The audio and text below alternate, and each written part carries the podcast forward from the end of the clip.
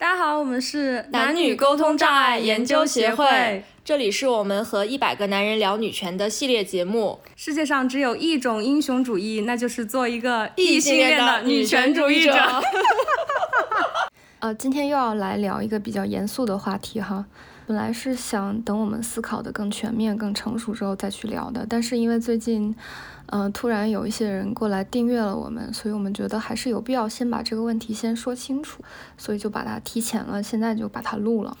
呃，我们先从一个问题开始吧，就是有听众问我们说，你们自称是比较激进的女权主义者，那为什么你们还要找男人聊女权呢？你们还要找一百个男人聊女权，你们还叫男女沟通障碍研究协会，为什么要在意男人怎么想呢？激进的女权主义者不都是丝毫不在意男人的看法吗？嗯，这个问题呢，我和雅欣，我们最近其实也一直在讨论这个问题。我们觉得，我们需要把立场层面的东西和认识层面的东西区分开来。首先，从这个立场层面来看，我们的确不是激进的，我们是温和的，因为我们想让男人和女人互相理解。我们对男性呢，也不是一个非常仇视的态度，我们没有拒绝与他们的交流。呃，我们想了解男人的看法。但是呢，从认识层面来说，我们却是非常激进的。我们说认识层面比较温和的这个自由主义女权，它是认为男性和女性的根本的性别差异，只是在于受教育机会的不公平，还有这个一些就业机会显性的一些不公平。所以，我们只需要争取这些东西就可以了啊。比如说，我们每个人都可以有同样的受教育机会，然后同工同酬啊，就已经达到性别的平等了。达到平权了，我们的这个社会呢，也不需要给予女性任何特别的补偿。但是呢，我们对于性别问题还是认识的会更激进一些，因为我们会认为整个父权的文化还有社会结构其实是不适合我们女性去生存的。它教化了我们很多东西，它洗脑了我们很多东西，让我们内化了很多男性的需求和逻辑，从而使我们失去了主体性，让我们从男性视角、男性逻辑下。去贬贬损自己的价值，这个是我们对性别问题的一个根本的看法。但是这样的一种看法呢，它必然是激进的，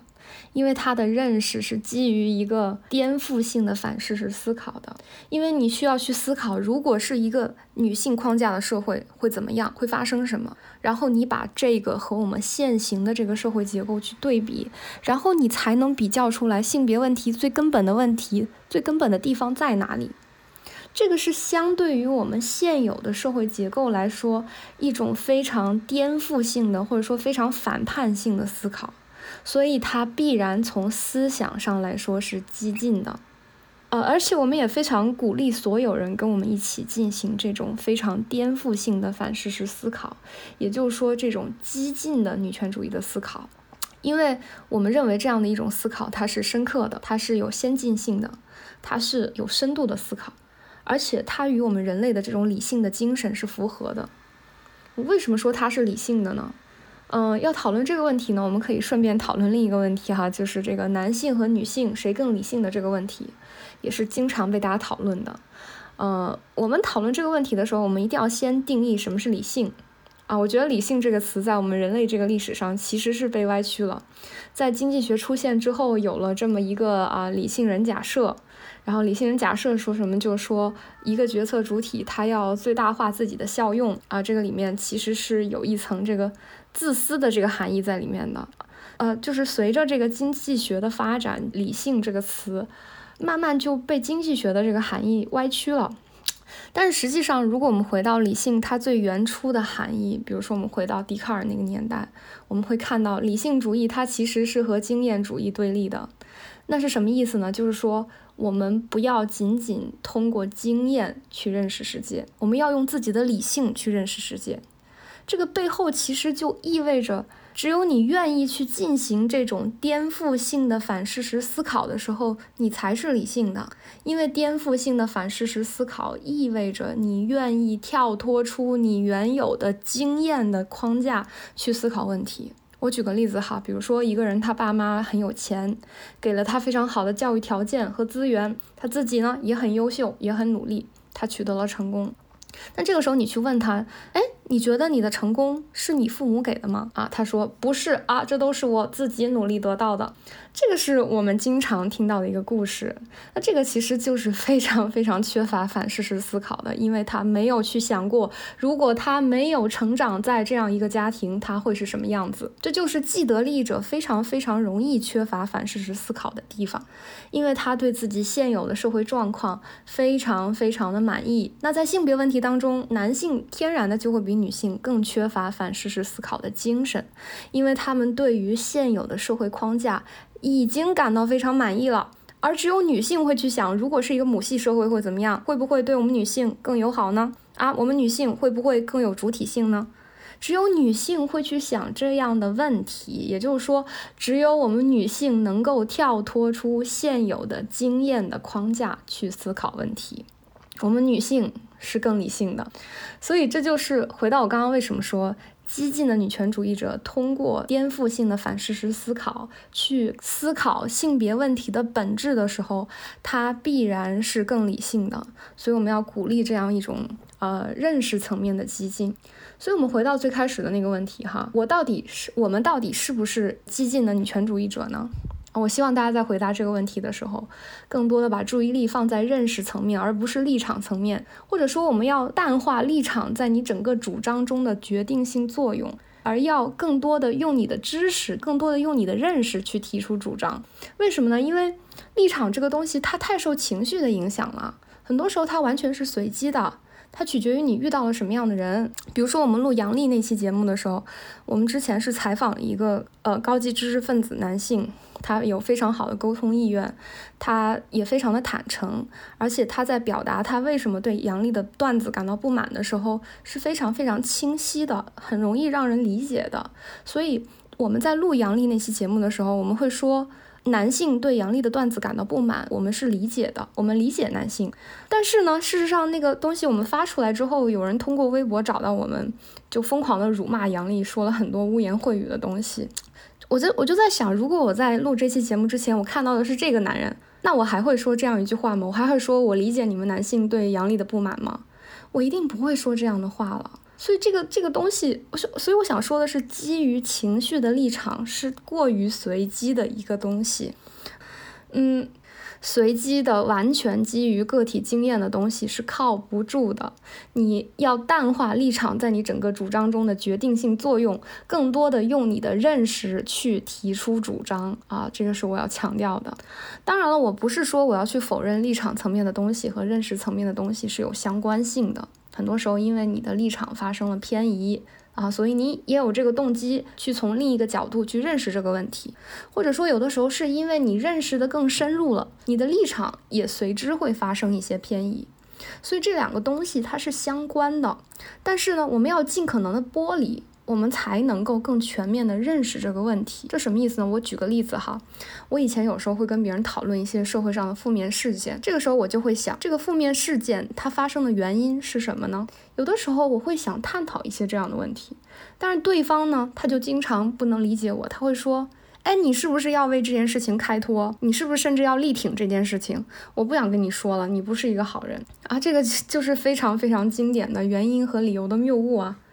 当我想去研究这个事情为什么会会发生的时候，我只是想从动力流程的角度去分析这件事情的原因，而不是想去为这件事情找一个合理性的理由。这个原因和理由是不一样的。呃，就比如说，我说一个人因为心情不好，所以他杀人了。这个心情不好，它只是一个原因，它只是从动力流程的角度解决了他杀人的这个呃动力流程，解释了他的这个动力流程，但它并不代表你合理化了他的行为，这不构成一个理由。你明白吗？就是说，呃，还比如说我们这个上历史课的时候，我们也会学法西斯啊、一战、二战啊这些事情，在历史上都是非常非常错误的一些事情。但是我们还是要去学它的根本原因啊，它的直接原因啊，我们要去学这些东西啊。为什么呢？当我们在为这个法西斯啊、一战、二战啊去找这些原因的时候，难道我们是在为它开脱吗？我觉得我们不要这样去理解，我们只是想更全面的认识问题。我觉得大家一定要尽可能去避免这样一种，呃，原因和理由的谬误。如果我们永远立场先行的去讨论问题，我们就回避了对问题本质的探讨。我们就没有办法全面的认识问题，我们就会陷入这样的原因和理由的谬误。比如说，我们的这个节目当中，呃，其实很多时候我们分析一个社会现象，比如我们会说男性是出于什么什么样的原因说出了这样的话，做出了这样的事情，而女性对应的也是出于什么什么样的原因说出了这样的话，做出了这样的事情。但是很多时候，如果你立场先行的去听我们的节目，你就很容易误解我们，你会觉得啊，嗯，你你在为就是他他会觉得我们在为他的对立面的那个势力做辩解。他会觉得我们是他敌对的势力，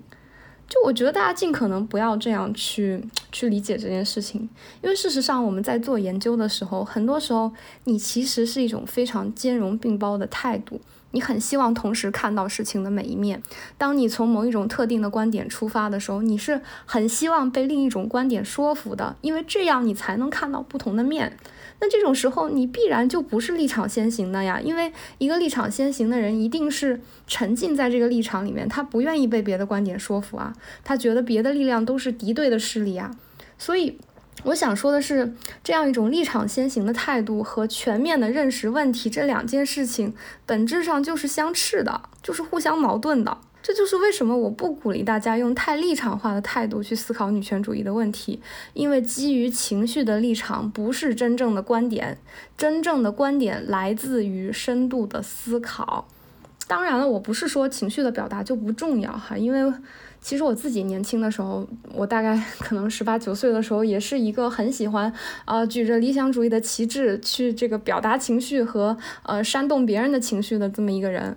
我不会否认我的过去，我也不是想去否认现在依然在做这件事情的人。我认为情绪的表达也同样的重要，我们也需要通过情绪的表达去把人和人团结起来。但是呢，我自己在长大的过程当中，我渐渐的会想要更多的东西，我想要真正有价值的输出，我想要有一点基于深度思考的真正的观点啊。所以就是我们要把女权主义当做一门知识、一门学问，而不仅仅是一种立场。嗯，那既然我们要把女权主义当做一门学问，我们就需要非常系统的理论了。啊，然后最近比较火的一个这个学者就是这个上野千鹤子了。对这个名字呢，女性听众应该已经完全不陌生了，但是可能我们有一些男男性的听众，所以我还是解释一下。这个上野千鹤子呢，是一个日本的学者，是这个马克思主义衍生派系的女权主义者，因为她写了一些比较呃比较浅显易懂的女性主义科普读物。呃，再加上这个东亚文化里做这个女性主义系统研究的学者真的非常非常少，所以她现在算是一个一个图腾一样的人物吧。嗯，但是我想说的是什么呢？就是实际上这个女性主义的派别是非常非常多的，马克思主义女权主义只是其中的一个。整个马克思主义衍生派系的女权主义，不管它在这个原教旨马克思主义的基础上做了多少修修补补的工作，它本质上的基石还是马克思主义。这意味着它对现实生活的指南是非常贫乏的。这是什么意思呢？这个问题很复杂，但是我可以简单的讲一下，就是。因为马克思主义女权，它本质上是认为什么呢？它认为女性的困境根本原因在于资本主义，在于私有制，在于家庭。因为在这个家庭内呢，呃，女性的很多劳动是非资本主义制度的劳动。也就是说，它没有市场定价。然后，在这种资本主义制度下的这种非资本主义制度的劳动，它必然是被压榨的，因为它没有公正的定价、公正的补偿。所以，我们要怎么解决这个问题呢？就是要去靠生产力的发展。等到我们消灭资本主义的那一天，啊，私有制消亡了，家庭也消亡了，男女就平等了。但是，那这一套理论，它对现实的指导是什么呢？或者说，它的斗争工具是什么呢？是革命，是国际共运。我们以上野千鹤子为例，他是二战之后出生的人，他的青年阶段正是国际共运蓬勃发展的阶段，他的价值观也是在那个时段形成的。但是实际上呢，国际共运失败之后，尤其是这个东欧剧变、苏联解体之后，马克思主义女权主义实际上就变成了空中楼阁，它因为它失去了真实的武器呀。所以大概是八九十年代的时候，我们开始有了一股后现代主义女权主义的浪潮。这其实一定程度上就是因为大家开始反抗马克思主义的宏大叙事了，因为大家不信这一套了，因为国际共运失败了。就是也就是说，我们现阶段的这个马克思主义女权主义，它对性别问题的本质的认识是深刻的，它对理想主义图景的勾画也是深刻的，但是它对现实生活的指导却是贫乏的，因为他们最重要的现实的斗争方式已经随着国际共运一起退潮了。在我们中国的最后一波实践，实际上也随着改革开放和我们啊这个中国特色社会主义的开启而退潮了。那我们能做什么呢？啊，我们女性现在此时此刻，我们能做什么呢？我们就坐等生产力的进步来解放我们吗？这也是为什么我们现在能看到很多的马克思主义女权主义者，他在对现实问题的主张上，其实往往是非常折中主义的，或者说是非常温和的，因为他们手中其实是没有什么武器的。那么，什么是我认为的中国特色女权主义呢？啊，当然了，我我没有说要去建立理论这样的雄心壮志啊。但是，很多好的理论实际上就是从大量的实践和思考中慢慢建立起来的。所以，我们愿意去尝试这样的一小步。首先，我们呃必须要认识到一个问题，就是我们中国的性别问题，或者说我们中国的性别冲突，是比绝大多数国家都要更隐形的。这是两方面的原因。第一，是我们这个法律上的性别平等是一夜之间达到的，是共产党说啊，我们新中国成立了，我们要平等，然后我们一夜之间就获得了平等。而这个平等，这个法律上的平等，不是我们斗争得到的，而是先于女性意识觉醒而发生的。这个跟欧洲的这个女权主义历史是完全相反的。他们是先有了女性意识觉醒，然后他们那个时候继承权都没有呢。最开始是去争夺这个继承权，然后争夺选举权、公平的受教育机会，通过一百多年的斗争，然后他们才得到了这些东西。所以这个跟我们是完全相反的。然后第二点是什么？第二点就是，当我们女性意识开始大面积觉醒的时候，其实已经是近几年了。然后这几年又刚好是我们互联网高速发展的这个，呃，这个时代，机器学习、个性化推荐算法越来越普遍。然后我们迅速的进入了一个非常信息茧房的时代。然后大众文化在以非常快的速度消亡。也就是说，在这个 机器学习的这个个性化推荐算法下，每个人都只看自己感兴趣的东西。两个人他都是刷抖音，但他刷到的东西完全不一样，所以这就导致一个问题，就是在男性很多男性眼中，女权还是一个贬义词呢。但是在很多女性眼中，她们已经不满足于温和的女权了，她们觉得只有激进的女权才是真女权，温和的女权都是要被骂平权仙子的。啊！但是这个这个剧烈的这个冲突却没有被大家看到，因为信息茧房了，大家都只就是圈地自萌，女性只跟女性讨论，男性只跟男性讨论。这个信息茧房使得他们之间虽然观点非常的冲突，但大部分时候都没有正面的交锋。他们一旦碰到对方，他们就觉得啊，对方是傻，对方的存在只是一件荒谬的事情。就是虽然这样的冲突是剧烈的，但是却是被我们回避讨论的。这个问题很严重啊，因为我们女性恰恰是从直面冲突中逐步建立主体性的啊。我可以举个例子，就比如说我自己其实是一个单身时间非常非常长的人，实际上。我可能一直到本科毕业的时候，我都根本没有跟男性真的深入接触过，或者说我没有真的非常了解一个男性。我身边也有很多很多非常多的类似经历的女性朋友，我们也深入讨论过这个问题。这个事情其实它是这样子的，我们未必是不对男人动心，完全不喜欢男人，这个事情是不可能的。但是我们会很容易所谓的下头。这个下头，实际上你如果去深入思考的话，你会发现它本质上是一种对男性凝视的逃避，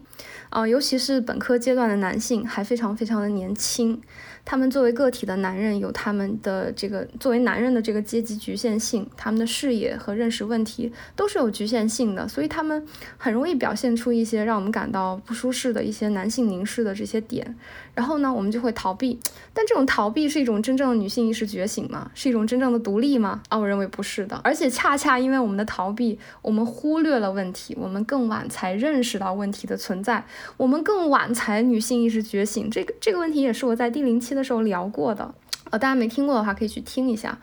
就是就是说，我们恰恰是真的开始深入了解男性的时候，我们开始了解他们的时候，我们才开始越来越主动的思考。这就是我为什么说，摆脱容貌焦虑的第一步是先承认它的存在，摆脱厌女情绪的第一步也是你要先承认它的存在。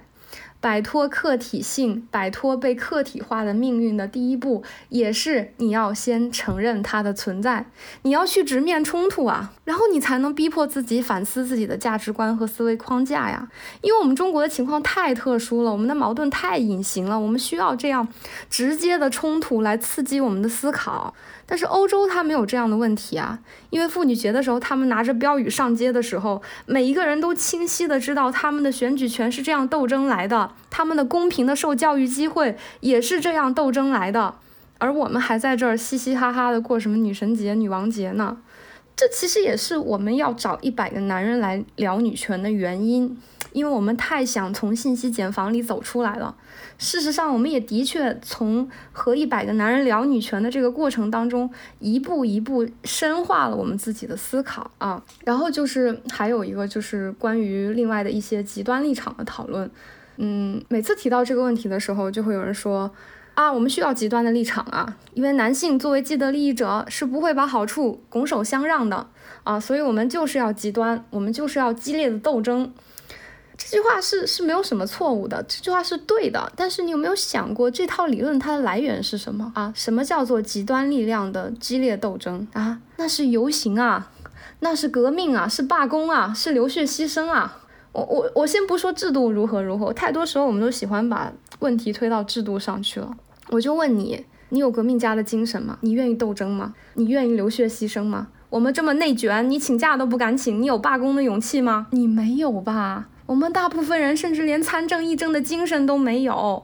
而且以我们国家现在这么一个发展阶段啊，我们生产力在高速的发展，我们真的有必要因为性别问题而去制造社会动荡吗？你要想，我我们我们跟法国是不一样的，法国它一年三百六十五天，一百天都在罢工游行，他们早就脱敏了。但是我们是一个对社会动荡高度敏感的国家呀，我们不管是人民还是国家机器，对动荡都是高度敏感的。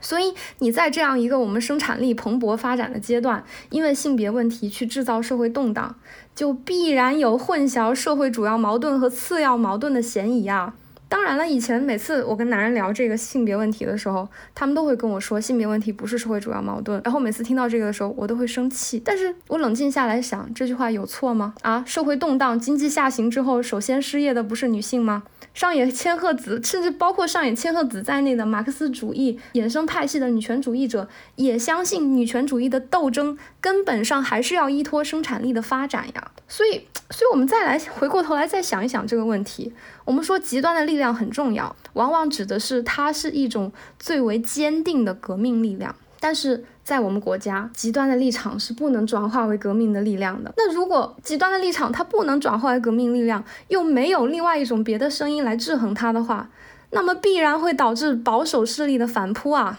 请看一看韩国的例子，尹锡悦是怎么上台的，他的竞选策略是什么，他又吸引了什么样的群体的票仓？对这个问题啊。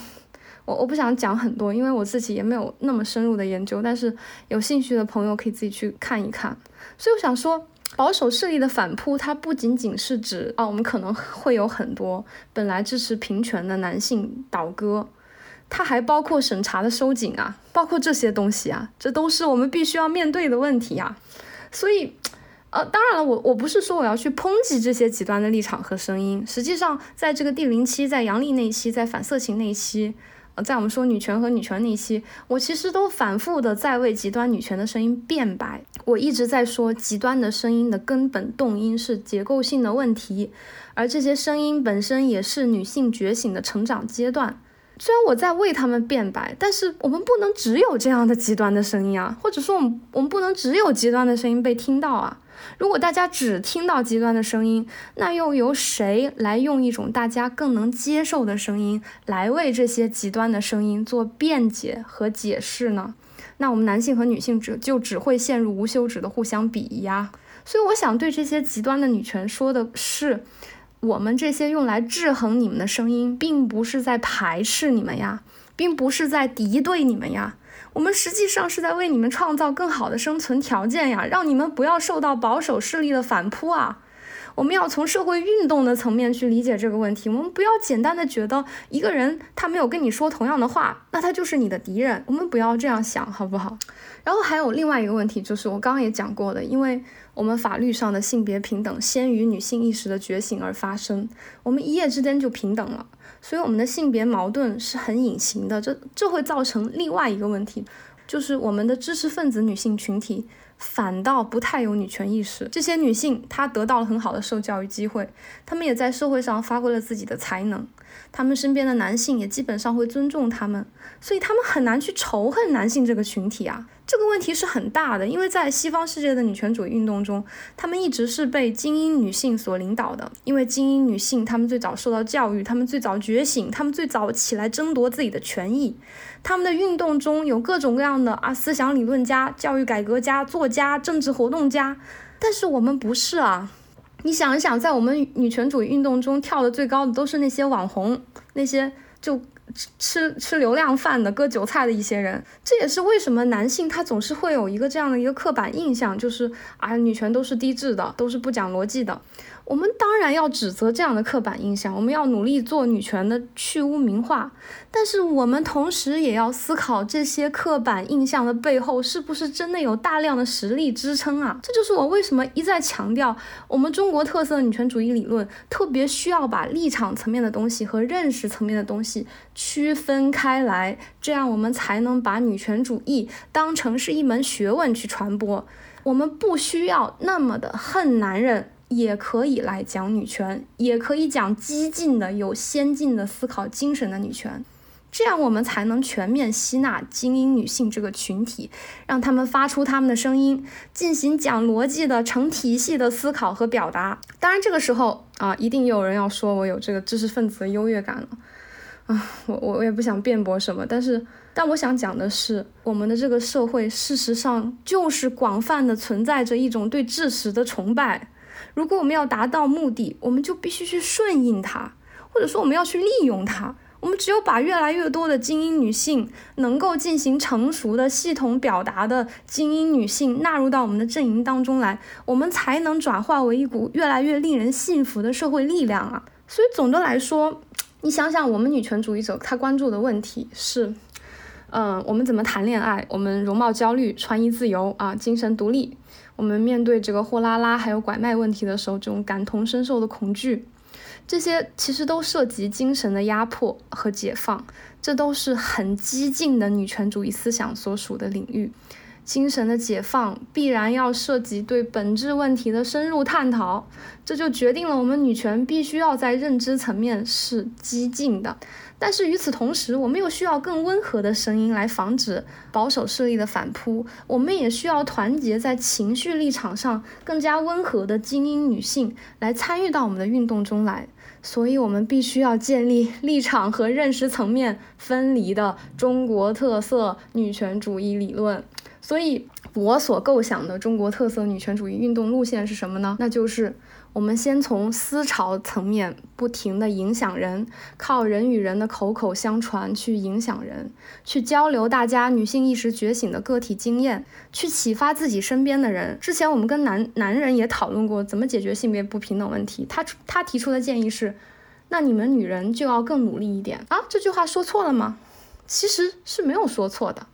但我们女性为什么不够努力呢？我们没有为什么没有更努力呢？因为我们受到的诱惑太多，我们受到的不劳而获的诱惑太多，依附别人的诱惑太多，我们受到的独立的鼓励又太少了，我们精神的独立太少了。我们的主体性太缺失了，所以我们需要靠这种思潮上的运动来让女性焕发出更好的精神面貌，然后我们就会更努力，呃，我们就会在经济活动上、生产力活动上更有活力。这就是我们在女性主义问题中需要跳脱出马克思主义框架的地方。我们一定要坚定地相信上层建筑对经济基础的影响力是巨大的。当我们女性焕发出更好的精神面貌时，我们就可以获得更好的经济地位。到时候，更多的自上而下的制度建设也会随之发生的。最后今天呢，呃，这个结语我想讲一件事情，就是我在女性论坛上，在八组看到一个人，就是一个女性，她发了一个帖子，她问大家，她说我是一个女权主义者，我想独立的很好的生活靠自己。但是呢，我赚的钱不多，我很累，我过得很不好。但是我有两个朋友，她嫁人了，嫁人之后，她就过上了很好、很舒服的生活。这个时候我很困惑，我不知道我到底怎么样是对的，我还应该继续做一个女权主义者吗？这个时候，嗯，这是一个非常非常真实的提问。但是我们在看到这个女性论坛上，大家对她的回复都是什么呢？都是说。你背叛了我们女权，你是一个被男人洗脑的人，你是一个娇妻，那你去做婚驴吧。我们看到的都是一些这样毫无建设性的指责，所以我觉得，嗯，为什么我们不能去跟他探讨这个问题呢？也许我们不能解答他的疑惑。但是我们起码可以去跟他一起探讨一个女性应该怎样更好生活的问题。如果一个女权主义者尚且不能帮助一个女性去思考和实践这样的问题，那又有谁会去帮助他们呢？所以我想说的是，也许我们喊了很多的口号，但我们永远不要忘记自己的初心。我们的初心是我们要思考和实践怎样让女性更好的生活。